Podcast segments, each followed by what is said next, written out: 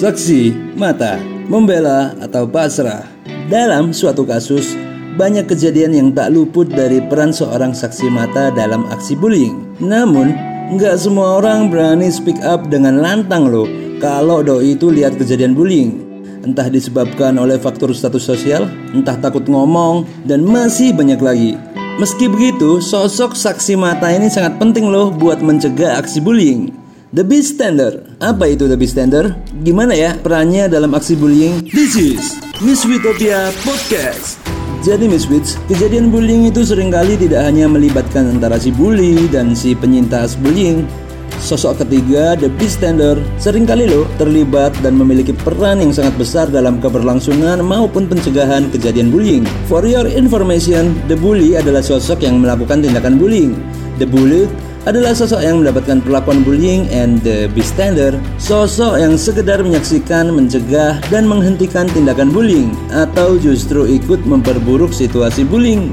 Siapa aja sih yang bisa jadi bystander? Ada keluarga, orang tua, guru, teman, bahkan orang lain yang gak kita kenal bisa juga jadi bystander. Ini pentingnya sosok bystander. Sosok bullying sering kali merasa semakin kesepian dan tertekan karena ada bystander yang sekedar menyaksikan tanpa memberikan bantuan atau justru malah memperburuk situasi. Dari situlah sosok bullying tadi merasa gak ada yang peduli atau punya pikiran bahwa mereka itu emang layak dan pantas gitu dapat perlakuan bullying. Padahal kan enggak.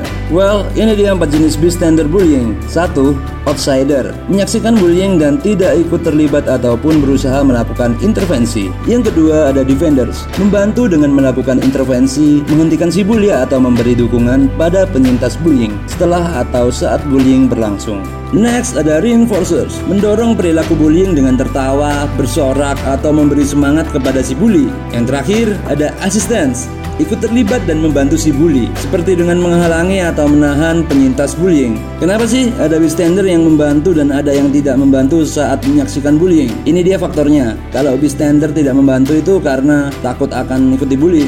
Terus yang kedua ada takut kehilangan status sosial mereka. Terus yang ketiga tidak mengenal atau berteman dengan penyintas bullying. Yang keempat ada tidak percaya aksi intervensi akan menghentikan kejadian bullying. Terus yang terakhir tuh ada tidak tahu apa yang harus dilakukan. Jadi diem aja gitu kayak patung gitu. Terus ada juga yang bystander yang mau membantu tuh. Jadi faktornya itu ada yang pertama, jadi si bystander ini adalah teman atau kenal gitu sama si penyintas bullying. Terus yang kedua ada prinsip kuat bahwa bullying itu salah. Terus yang ketiga memandang penyintas bullying itu sebagai sosok yang gak bersalah sama sekali. Terus yang keempat memiliki empati dan simpati pada penyintas bullying. Yang terakhir percaya bahwa aksi intervensi itu dapat membantu. So Miss Wits, sebelum pamit ke konten berikutnya, jangan lupa share podcast ini dan follow dong Instagram kita at Miss Witopia.